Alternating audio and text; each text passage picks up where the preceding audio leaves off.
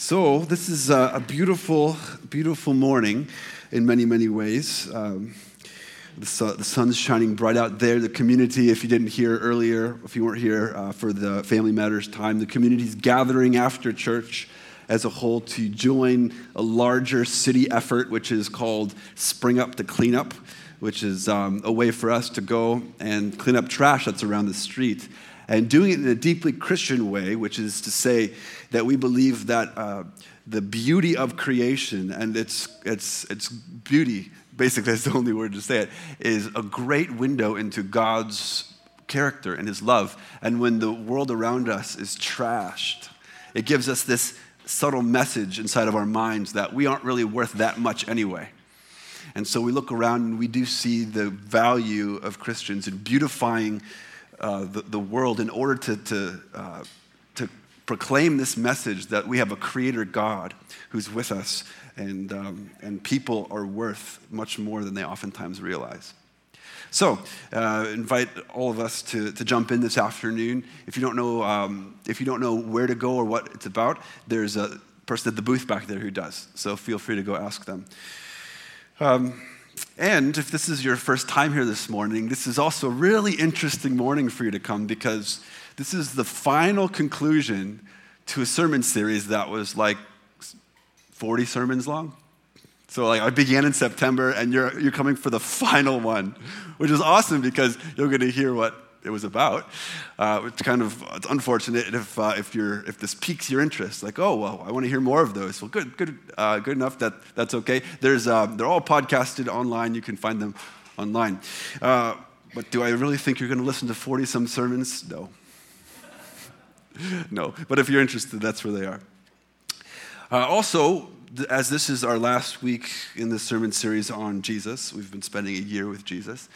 Uh, we're also beginning next week and launching out into a new series, which is just going to be four weeks long, which is going to feel like, wow, that went by quick comparatively.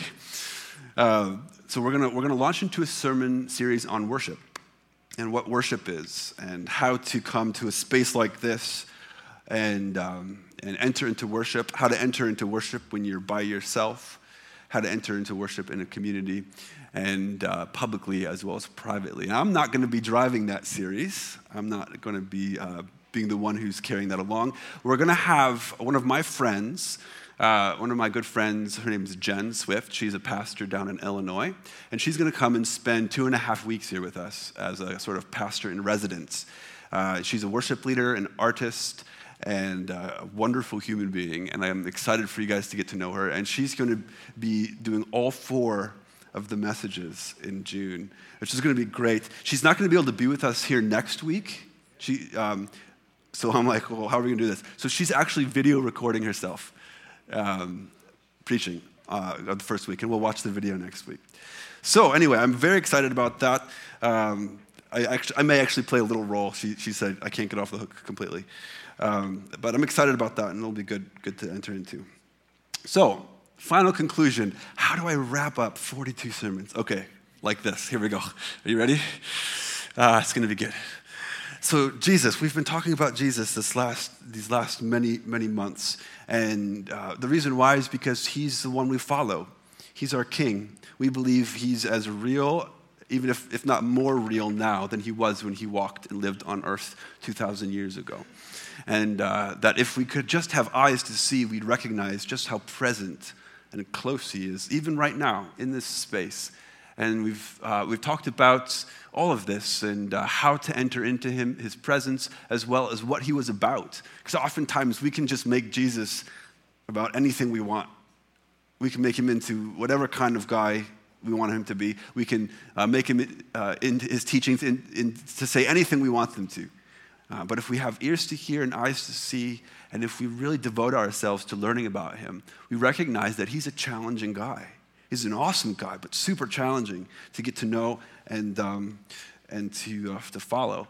And so we've talked about Jesus as both uh, two, two big things in his life. He was a healer, he did amazing healings, not just, um, not just physical healings, but personal healings and emotional healings. And he went around and found the, the people who were at the hardest place of their lives and touched them and touched them deeply in a way that brought them to health and to, to freedom and to uh, newness of life.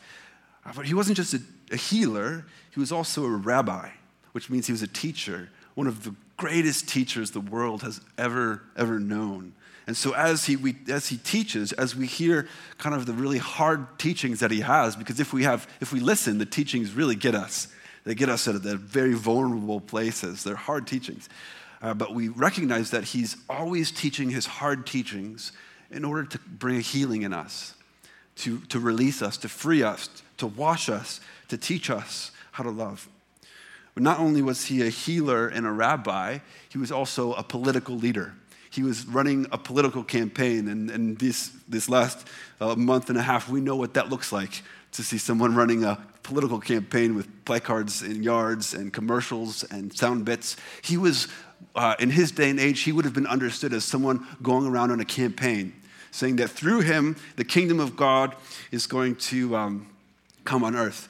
And uh, that if, if, if we want to be part of what God is doing, we're going to be part of what Jesus is doing. So he was like a politician on a campaign, a healer and a rabbi. Uh, but he's going to, what, what his platform was going to be was something new. He wasn't just going to put some lanes in the highway and he's not just going to bring certain things into the city.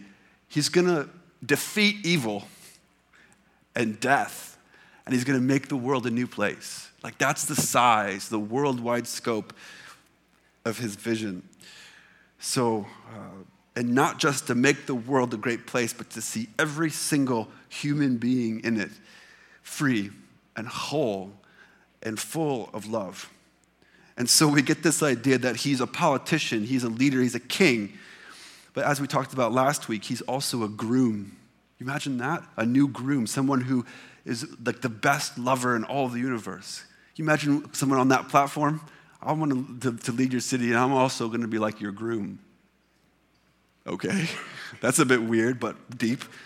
Um, so, uh, the, the way he went about doing this was talking in parables, but the most profound way he wanted to describe and to give evidence to what he was talking about was that he died.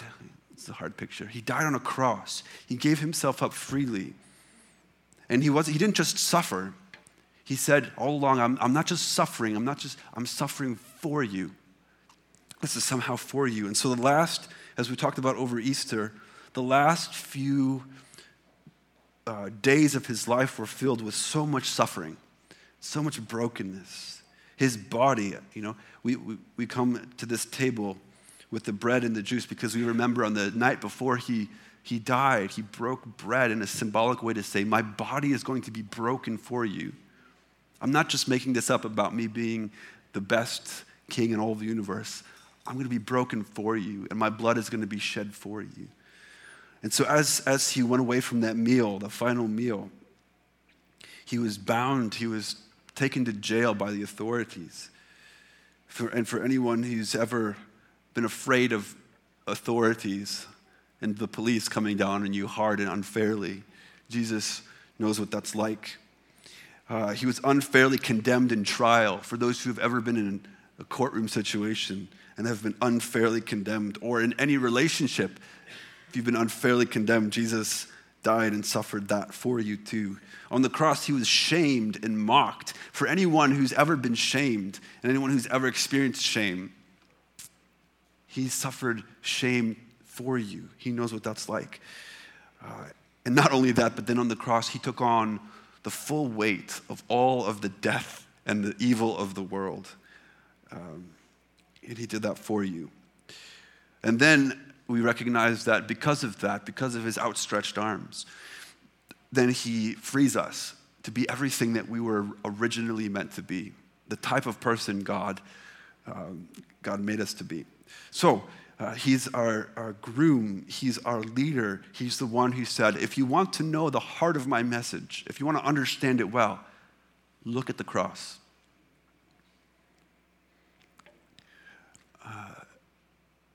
And he said it, he said it many times, but the cross gives evidence to this particular thing. Whoever wants to be my disciple must deny themselves and take up their cross and follow me. For whoever wants to save their life will lose it.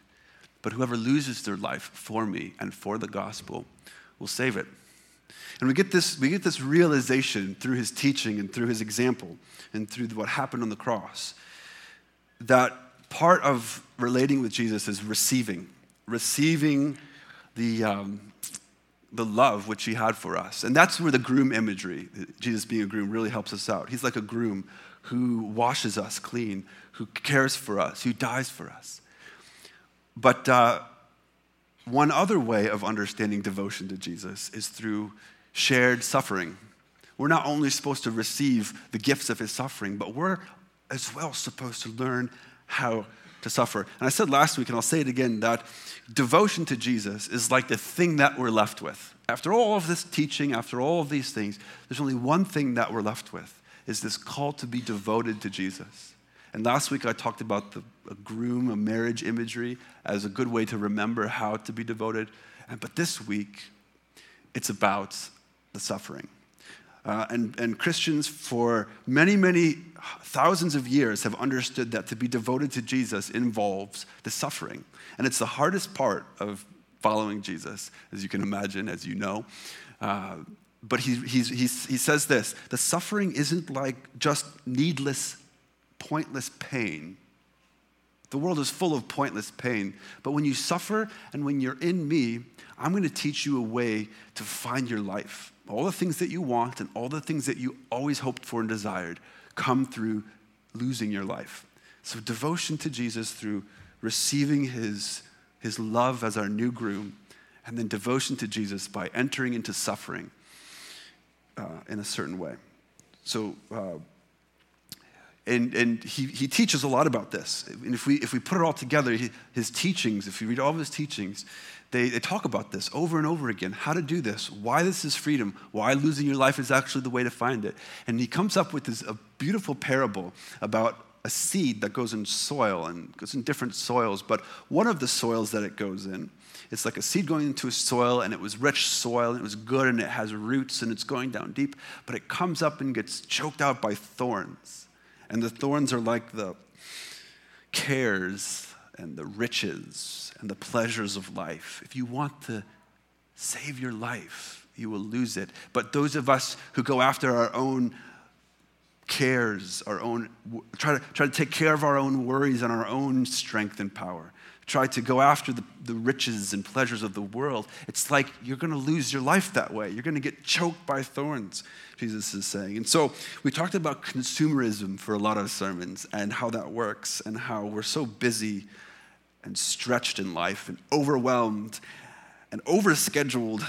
And I'm, you know, I'm for the, I put my hand up as someone who gives way to that so much um, that we, um, that the, our own self-giving and the own way that we that we um, fulfill our own desires is like uh, cast a shadow on our whole life of discipleship.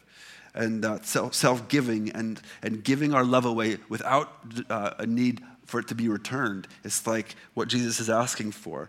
Uh, that sort of this forgiveness this deep unnatural forgiveness which says to others you don't owe me anymore the things that you owe me are, um, are it's so different than our own set of sort of kind of boundary making and in ways that we sort of hold on to the wrongs that have been done against us.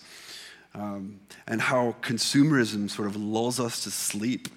Um, and all of this along the way, Jesus is teaching. He, he know this is human nature. This is not just us in this day and age. This is human nature. And he's teaching us a way, a whole way of being, which is losing your life, the, the losing your life way, which is devotion to God, which is simplicity, which is service, which is cross bearing, which is we don't have to be the greatest and best in everything. We don't have to have the greatest and best place of living. We don't have to have the greatest and best relationship. We don't have to have the greatest and best. Good in life is good enough. And he's teaching us to be careful about that slip into wanting to be the best in everything you do and have the best. And so words like service and simplicity and poverty become the ways that Jesus says this is the way to true life. And how we, we, we can look now on all the disgusting, disfigured, dirty things of the world. And instead of recoiling and ignoring, we, we learn how to wash them, wash the feet, of, of wash dirty feet, so to speak. And, um, and so, if, if that's sort of the, the, the, your personal life, how, how the hard teaching of the cross comes to your personal life, then the community and how we do this thing together is just as challenging. Uh, church can be a confusing and lonely place, even though we believe that the living presence of God is here. The things that we get about as a community can be hard because we can feel lonely and isolated and disconnected.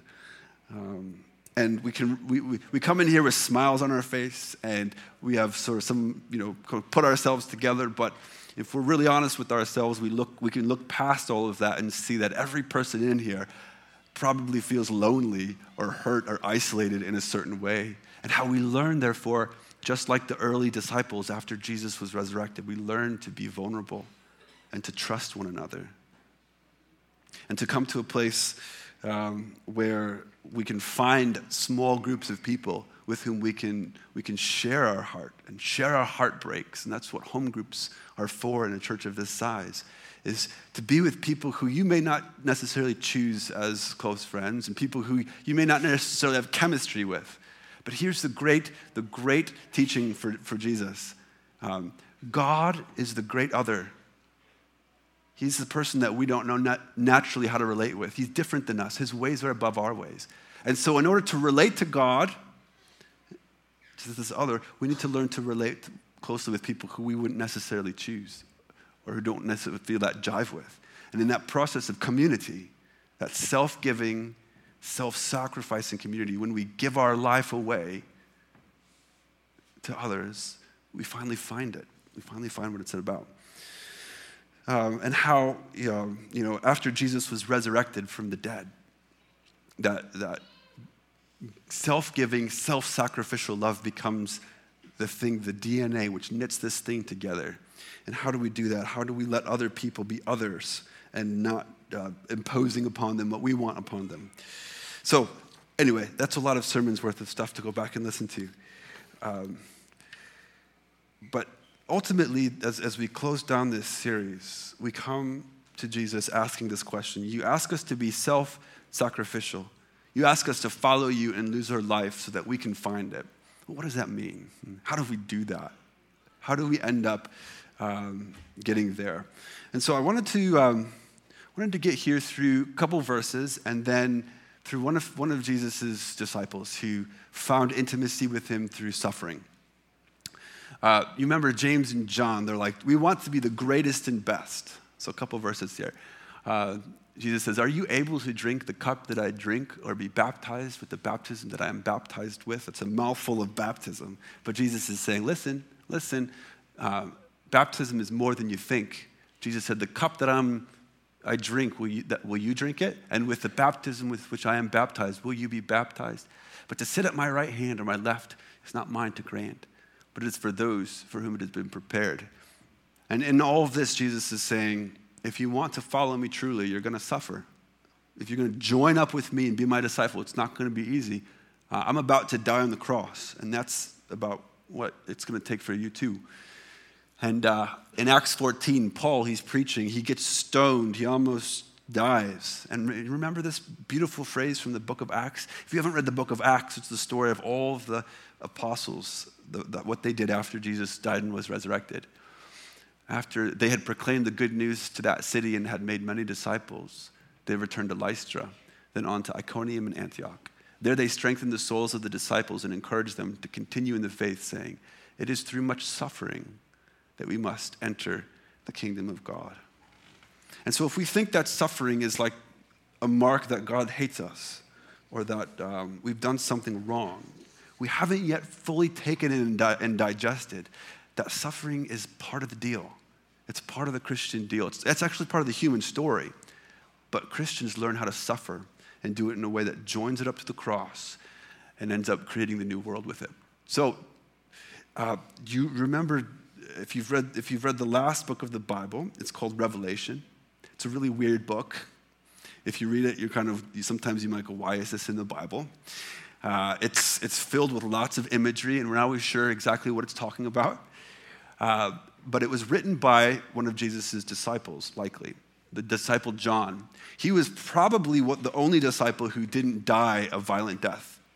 I mean, the disciples all followed Jesus and they all deserted him when he died, but then they got the Holy Spirit and Jesus taught them again and they got it. And they went out, and most of them likely died a violent death. They recognized that suffering was the deal. But John, uh, John, the brother of James, one of the guys who wanted the greatest positions in the kingdom, uh, lives probably to a very old age, and he ends up getting a vision that Jesus, Jesus uh, shows up to him in a vision and tells him to do to write a bunch of stuff. Now, it's not and it's not just that he got out got out of jail free card. I mean, he's suffering too in his own way. He's exiled by himself on this island uh, for being a Christian. So Jesus shows up to him in this lonely spot and begins speaking. And this is what he says it says, The revelation of Jesus Christ, that means Jesus showed up to me, which God gave him to show his servants what soon must take place. He made it known by sending his angel to his servant John, who testified to the word of God and to the testimony of Jesus Christ, even to all that he saw. And Jesus says, I am the Alpha, I'm the beginning and the Omega in the end. I encompass the whole creation, says the Lord God, who is and was and who is to come, the Almighty. And John says, I, John, I'm your brother here, uh, who share with you in Jesus the persecution and the kingdom and the patient endurance. I'm suffering too. Was on the island called Patmos because the word, of the word of God and the testimony of Jesus. He says, I was in the Spirit, which means he was praying on the Lord's day, and I heard behind me a loud voice like a trumpet saying, Write in a book what you see and send it to seven churches. So here he is at the end of his life, recognizing that fellowship with Jesus, devotion to Jesus meant suffering. He's, he's in the suffering of it all. And he's going to, he gets this, this vision of that Jesus is going to speak to him, and he's going to write seven letters to seven different churches. And if you've ever read these letters, they're hard to read because, uh, on the one hand, Jesus is saying, Look, I'm seeing you. I know what's going on in your churches. I'm watching. I'm with you but there's some problems. you've, you've kind of wandered away from me, and I'm going to bring you back. And so, um, one of, yeah, one of the biggest things that we recognize here, this is going to be a list of things to read. This is chapters two and three of Revelation. I've just kind of condensed it for us. Go and read it if you're interested. last book of the Bible, chapters two and three. Jesus is going to tell them many things in there, but he's saying, look, first of all, I know what you're up to. I'm watching you. I'm with you. He says, Some of you have abandoned me. I am your first love, and you loved me at first, but some of you have abandoned me. But you following false people, false prophets, people saying things that sound wise but really aren't. You're stubborn. You're self deceptive. You have the appearance that you're alive, but you're dead. You're self reliant. You think you are rich, but you're poor, blind, and naked. Okay, imagine Jesus showing up and being like, hmm, grassroots, like I see what you're doing, and stubborn, self deceptive, self reliant. Ouch. I don't, I don't think that's exactly what he'd say to us, hopefully. Uh, but this is what he's saying to these churches. And he, but at the same time, he's saying, it says, I know this is a mixed bag. Suffering isn't easy. Being, being on the road of self denial is the most unnatural thing you can do. So he's proud of many things. He sees faith, hope, and love growing in the community. He's seeing patience and endurance. Um, he sees them, people coming around and claiming authority, and they're not just believing in it, they're testing it. They're trying to discern whether these people are truly authorities. There's some that aren't growing weary, they're not denying their faith. Some have great works, they're doing great things. And it may seem small, things that may seem insignificant, but the good works will increase. He says, And though you have little power in your life, you have not denied me. This is what Jesus is saying to his, his followers. And I put this, this picture up. It's kind of a weird one to look at, but this is the earliest, uh, what is it? It's like a cartoon which is making fun of Christians. The earliest one that we have, probably in the first hundred years. And it says this Alexandrios, something like that. Alexanios. This is, this is um, Latin is worshiping his God. So this is a Christian, and this is Jesus, and they're saying Jesus is a fool. This is the, what the earliest, earliest uh, Romans and, and Greeks were saying when they heard about Jesus. Why would you worship someone who got killed on a cross? That's foolishness. This whole way of being, this whole self sacrifice, just join in the culture, join in uh, Caesar's empire, join in how it's easy. Um, but no, some people are taking this seriously and following this donkey of a man, Jesus, who died on the cross. And, um, and as I put this up here, I, I was, I was actually going to try to put up the, um, the images of the different disciples getting killed. I thought that would be a little too graphic and too much. But listen, this is the type of scorn and shame and humiliation that they were feeling as Christians. This is what was being tossed at them. Your Lord, your groom, your political leader, we killed him on a cross, and you're, yet you're still worshiping him. But Peter, Peter gets martyred in his life. He gets crucified upside down. He goes off and does ministry all across the known, ancient world. And then, uh, because of his preaching about Jesus, eventually they, some people decide they're going to crucify him too because it's foolish and they're going to shame him. And Peter says, Don't crucify me right side up. I'm not worthy of Jesus. I rejected him, remember. And it's crucify me upside down. And so they gave in. And so Peter was killed, crucified upside down. Peter's brother Andrew went through up, up into Russia and Ukraine, and he was crucified too for his preaching about a crucified God. He was crucified on a saltire, which is like a, this kind of cross. They bound him up like this, and they tied him with ropes so that he would die slowly. And as he was dying of starvation, he was preaching the gospel to anyone who'd walk by. And I like saying uh, Andrew because one of his thumbs or a relic of his, his body was brought to the east coast of Scotland, which is where St. Andrews is, and that's the university I went to, St. Andrews. Um, and their, their, their image is the saltire, the, the cross. So uh, Andrew's brother Peter gets crucified as well. James, John's brother, you know, John writing the book of, of Revelation, his brother James gets killed um, by a sword. We know that and read that from the book of Acts. He's the first one to die. Um, we, let's see, where, where else? Philip, his disciple, gets hung upside down for preaching the gospel with iron hooks through his ankles and he gets killed.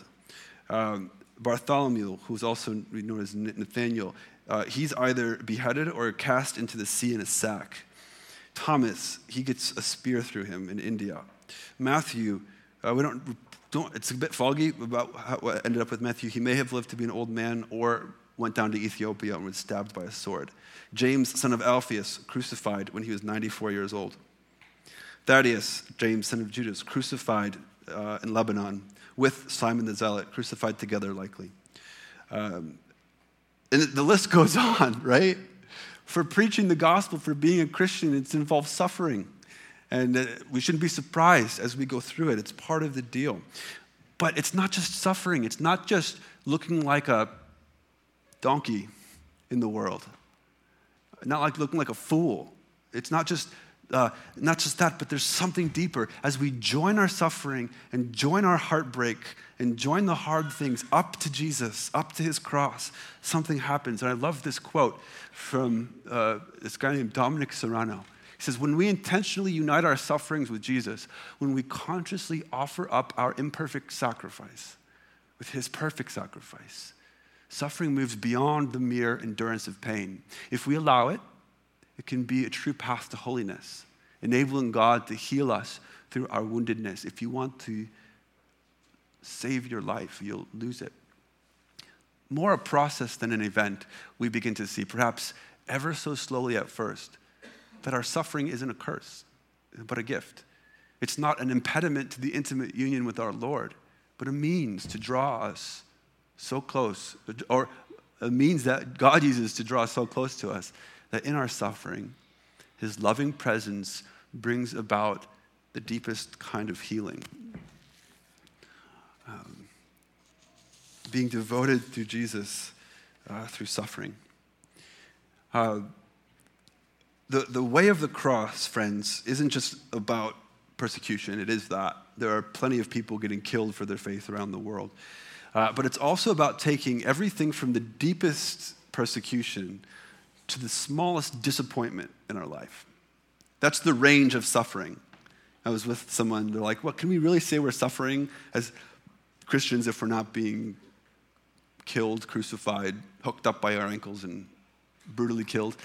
Uh, suffering ranges from that all the way down to our, our disappointments, our, the things that, that we want so much about our life to be true, but, we, but for whatever reason they haven't come and they haven't turned out to be right or true. And um, that's the range of suffering. And some of us may end up being crucified and killed. Some of that may happen to someone in this room. I'm not, I'm not speaking that over anyone, but it may happen. Um, it does happen. But for others, it may be look, look a lot more like um, taking everything which amounts to pain, anything which causes you pain, and learning to lift it up to God and to say, God, through this pain, I'm joining you in your suffering. And so John continues. He, he writes to seven churches, he writes letters to them. And uh, we'll just, I'm just going to read to one church here because this is the kind of thing that Jesus ends up saying to those who are devoted to him.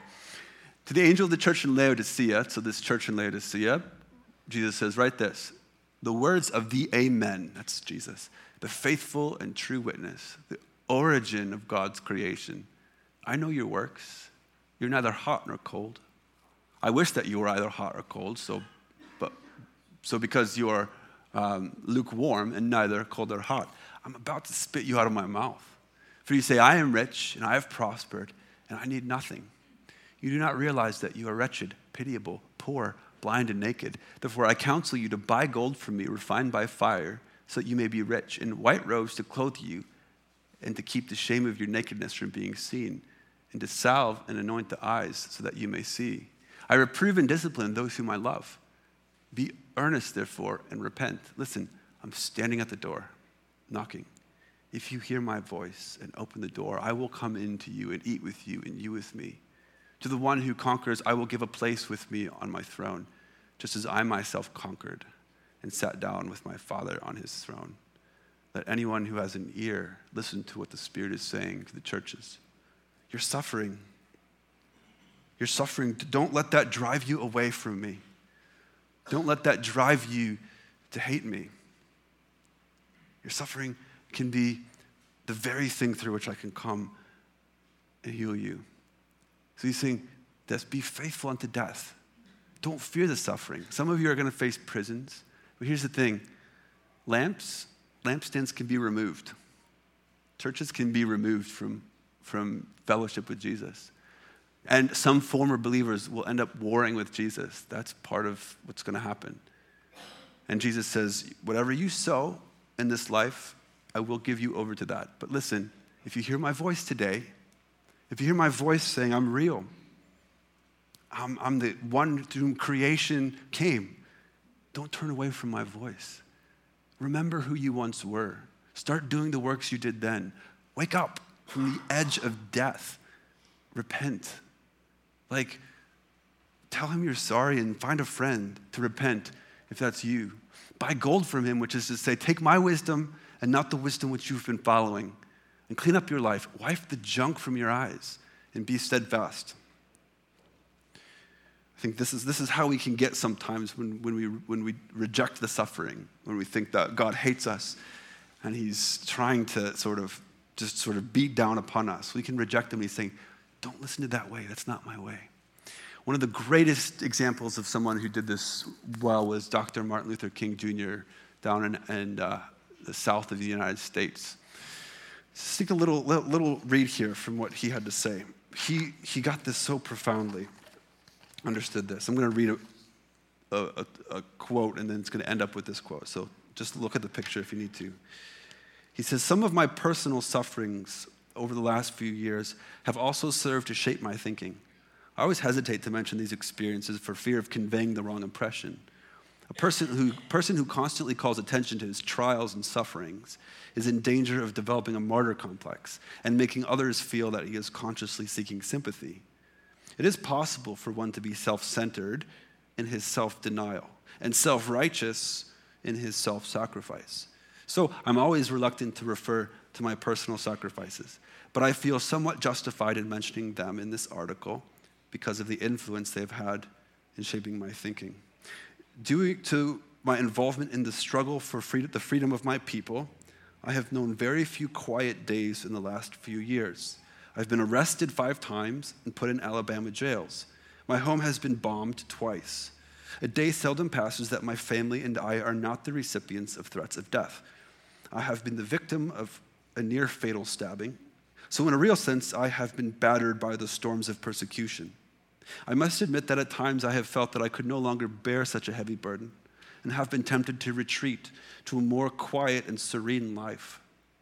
But every time such a temptation appeared, something came to strengthen and sustain my determination. I have learned now that the Master's burden is light precisely when we take his yoke upon us. My personal trials have also taught me the value of unmerited suffering. As my sufferings mounted, I soon realized that there were two ways that I could respond to my situation either to react with bitterness or to seek to transform the sufferings into a creative force. I decided to follow the latter course. Recognizing the necessity for uh, suffering, I have tried to make it a, a virtue, if only to save myself from bitterness. I have attempted to see my personal ordeals as an opportunity to transform myself and heal the people involved in the tragic situation which now obtains. I have lived these last few years with the conviction that unearned suffering is redemptive. And so we know that it was through this way, this understanding of the power of unearned suffering and the redemptive suffering that's involved, that Martin Luther King and the group that he was involved with uh, was able to break the bonds of evil in the States. That, that's the power of suffering. And of course, he was, he was martyred, he was killed, shot dead before the movement ended, which the movement still goes on. Um, but it took a decisive turn with him. So he says this in conclusion there are some who still find the cross a stumbling block. Feels like a foolish donkey that we're worshiping and others consider it foolishness. But I am more convinced than ever before that it is the power of God unto social and individual salvation. So, like the Apostle Paul, I can now humbly yet proudly say, I bear in my body marks for the Lord. Many, many Christians, many people throughout um, history, many Christians throughout history have found devotion to Jesus and the power of suffering. And so, um, if, if, if all of Jesus' teachings in Roman, Revelation 2 through 3 seem hard, he says this don't shy away from the sufferings, but here's, here's the reward life, not death. Lavish gifts, honor, power with love, justice. I'll give you justice, retribution, and rest. You're going to eat from the tree of life in the paradise of God. I'm going to give you the crown of life, and you'll be secure away from the second death which is coming. Gifts, hidden manna, a white stone with a new name.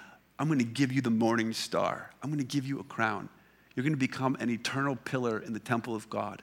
You'll get a tattoo of God's name on you and Jesus' new name. Jesus is going to have a new name, apparently, and it will be tattooed upon everyone. Um, white clothes, meals there, no more burdens and safety. So Jesus offers quite a bit in return for the suffering. And of course, a lot of these are just sort of metaphors, but they must mean there's going to be something good, if that's, if that's the description. Um, but we end here, finally, with this, uh, where we began, with Jesus coming into Jerusalem on a donkey, proclaiming himself king after having spent three years teaching some of the most profound teaching in all of the world, healing uh, with some amazing power. And with, with this message, I'm calling a group of people together to follow me and to change the world, even if it feels like you're losing your life. And today, as we come forward to the table and take his broken body once again and dip it into the juice as a rem- reminder of what he's done for us and just how he's begun this thing, I'm going to read for us what he says on this fateful day as he's riding into Jerusalem. And we'll invite everyone forward here uh, to t- partake in, in this. As he was now approaching the path down from the Mount of Olives, The whole multitude of the disciples began to praise God joyfully with a loud voice for all the deeds of power that they had seen, saying, Blessed is the King who comes in the name of the Lord. Peace in heaven and glory in the highest heaven. Some of the Pharisees in the crowd said to him, Teacher, order your disciples to stop. He answered, I tell you, if these were silent, the stones themselves would shout out.